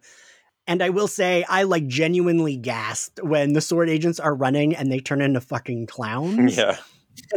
I thought that was so perfect. I'm shocked I haven't seen that GIF floating around yet. I that part was just like made me so happy. I love that Darcy is going to say fuck, but then the like border hits her and she it turns into fudge uh, because she's like in a sitcom now, so she wouldn't be cursing. I thought that was like very clever. Um, what'd you, uh, Crystal? What'd you think of this ending? I loved it. I'm just desperate to know what Darcy's going to be turned into. Is she a clown? Oh my god, right? Is she a used car salesman? I really hope they like make her a waitress, like a sassy waitress, like she's in Two Broke Girls. I don't even like that show, but I love Kat Dennings, so I feel like that would be a cute. And they do all these meta nods, so I feel like why not put her in a waitress outfit? Yeah, I'd buy Like, that. Wanda and the kids go to go to a diner and she's their waitress, right? Yeah, like sure, she's, she's gonna be in some like Gilmore Girls kind of vibe. Like she's gonna. Is she gonna little try just, to like, have populated. powers though? Like, what's is she slated to become a superhero? you know that was a question I had as well after this because I was like, ooh, they could. And I mean, I think Darcy's fairly well liked in gen. Like she, Kat Dennings is kind of doing her Kat Dennings shtick, but it's like a breath of fresh air in this universe. I think. hmm So if they wanted to make, because they've done that before, right, Steve? They've had like the alias not actually match the superhero in the Marvel Cinematic Universe. Yeah, I feel like there are a couple examples of things not matching up one to one. Yeah, and like I, I don't know how you feel, but I would be totally okay with that if they made her like, you know, Squirrel Girl or some shit. Sure. I feel like well, she's confirmed for Thor four, right? She's coming back. She has said she's confirmed to do something, and they've said it's not necessarily Thor, okay. Hmm. which made me actually think. I was I kind of had a little moment where I was like watching this, where I was like, wow, actually. Kat Dennings in this sh- show has been with the MCU way longer than any of the rest of them have. Like she's Yeah. she's in it. She's been in it like last decade because Thor was like Yeah. Yeah. I, I I'm I feel like I'm the perpetual wet blanket, but I feel like uh, Monica getting powers out of this is a good bet. I don't think other people are going to end up with powers out of this. That's fair. Yeah. That's fair. And the other thing is, Monica does not have a particularly famous origin story in the comics. She gets her powers like stopping a dangerous weapon, and Wanda is a dangerous weapon at this point. So That's true. it's not a stretch to have this be Spectrum slash Photon slash Spectrum, I can't. Slash Whatever. T-Mobile. slash T-Mobile. Right. The Bank of America. Yeah. Yeah, if this is how we get telecom, then I'm all for it. Comcast is going to be great in Captain Marvel too. yeah. Uh, Tom, what do you think of this end? Um, yeah, I was into it. I just really enjoy Kat Kat Denning and I was going to ask what you felt about her because I do think she has a shtick, but I like it. I oh, always buy to it. me, like I don't care if it's the sh- same shtick because that shtick works for me. Same. Yeah, no, I li- I liked I liked the fun like transforming of all the cutesy things in the new world. I liked that. Yeah. Um, all right. So I guess we're at the end. Favorite scene, Steve? Ooh. Um, you know what? I didn't have the emotional reaction that you did, but I did get a kick out of seeing um, Billy in an approximation of his Wiccan outfit. Right. I just didn't cry like a little bit. uh, so I think that's my favorite scene. Steve, I love when you use your top voice with me. Code switching. Here we go. Wanda got a hold You of me. introduce one gay character, all the homophobia jumps out into it. uh, Crystal, what was your favorite scene? I think the scene with Vision and Agnes, just because anytime someone's going to give me a witch cackle, I'm sold. It was a good witch cackle, right? Yeah, it was great. uh, Tom, favorite I'm scene? with Crystal, same one. All right, all right. Um, Adam, Um, well, I'm with uh, I'm with Steve, but with more emotion. I I think, I think in general, I like I really Ian. I'm with you. I kind of liked the um. I don't know if you're going to say this, but like I I loved the um. Billy coming into his powers by really like basically kind of teaming up with his mom. I think like any time, like honestly, any like little like mom gay son moment is just there for Yeah. me. yeah, my.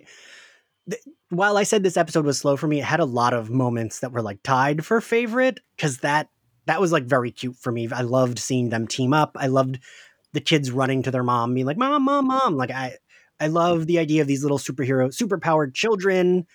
I don't know. I I love that, but I gotta say that whole end of from Vision crossing the border to her expanding the hex and all of them turning into fucking clowns. That brought me joy. So that was my favorite scene. Um, favorite outfit, Tom. Oh, uh, I didn't even think about that. Uh, well, you know what? No, I lied. I loved the what's his uh, E- Evan's homemade uh the, the the silver duct tape lightning bolt. Quicksilver. Okay, yeah, yeah. That was fun. All right. Uh, Crystal. Um, oh, it was a tough one for me. I think it's either got to be Agnes dressed as a witch, because again, just witch, but or I'm gonna give it to Scarlet Witch, um, the classic costume, and I think it's got to go there. All right, Steve. Yeah, I'm with Crystal. It, it brought me joy, even though I don't think Scarlet Witch has a historically great costume. I've still spent over 30 years seeing it, and it was nice to see that version show up. I agree. Yeah, uh, Adam. I mean, like obviously the little Wiccan costume, but also like to say something new. I would say I really, really liked um like Uncle Quicksilver and Little Speed wearing the same kind of outfit in that in in that really like early two thousands sort of like like dickhead kind of like sky high style like Yeah. like hair. uh, yeah, I I'm gonna go again with Wanda in her Scarlet Witch outfit because I thought she looked great in it for it being like a very like you said, Steve. Her costumes aren't like notoriously great. Uh, her they're infamously not great. Um, but like I, I don't know. I just liked seeing her in it. I liked the headdress. I thought she looked cute. Now we're gonna grade the episode. Adam, what grade do you give it? Hmm. I would give this an A minus. Okay. Like okay. solid, good, really great moments, but like yeah, in general, like I don't, I don't have a lot of love for that era of sitcoms, and it and it did. There was a lot of like, it did feel a little like I started to feel a little like, oh, okay, we're spinning our wheels, waiting for the next big Yeah. Okay. movement. Uh, Tom. Actually, I was I was into this whole Malcolm in the Middle vibe. I'm gonna give it an A minus as well, but for the opposite reasons. Uh, Steve. Yeah, I'm. I was a huge Malcolm in the Middle fan, um, so this one gets like a definite smiley face sticker at the top of the page for me. By the way, I find Bryan Cranston little and those tidy aggressive. whities has stuck with me. I was so wildly turned on. Oh, it was all about the was- older brother I for mean- me. Yeah, I was gonna say I was age appropriate to like the older brother. Yeah, me too. Yeah. Definite gay awakening. hmm Um, who didn't grade yet? Crystal, I think you didn't grade yet. I didn't grade. Um, I'm gonna give it a solid A. I loved the. Okay. I loved the setting. I loved this. I loved the advancement of the plot, and um, we got a lot of cheesy costumes. So A. Cool. Um, I give it a B. Uh, thank you all for joining us. oh, no explanation. Jesus, that was I, I, I feel like you all already gave the explanations. I feel the same kind of way. For me, it was just a little bit slower, Okay. but like, I still liked it. I don't know. I feel like this show, even in an episode, if I think it's like, mm, it's still better than most things I'm watching. I don't know. Yeah. Thank you all for joining us. Thank you all for listening. If you like the podcast, you can find us on Spotify, Apple Podcasts, YouTube, and other corners of the internet. You can support us on Patreon, which helps keep the podcast going. And you can find us on social at SlayerFestX98. You can find me at Ian X Carlos.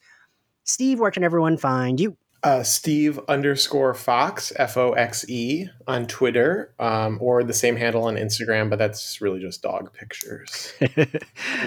Tom, where can everyone find you? Oh my god, I just got verified on Twitter, you guys. So I'm really excited about that. So follow me at Tom Lake on Twitter. Really? uh, Overdue. Crystal, where can everyone find you? um, you can find me at yeah, really. Crystal will see you now on all the platforms, and also check out my podcast called "The Things That Made Me Queer" with World of Wonder. Hmm. Also, Crystal, I, I don't think I told you this before, but that's like a really good social media handle. I think like that's such a good handle. It's unfortunately slightly too long for some platforms, so on Twitter I'm Crystal will see you, which is a little bit sad. She'll see you sometime. Yeah, whenever. Adam, where can everyone find you and where can they buy your book? You can find me on Twitter at the Adam Sass, on Instagram at it's Adam Sass, and you can buy my YA debut thriller novel Surrender Your Sons wherever you buy your books. And we'll see you all next time. Bye. Thank you. Bye. Bye. Bye.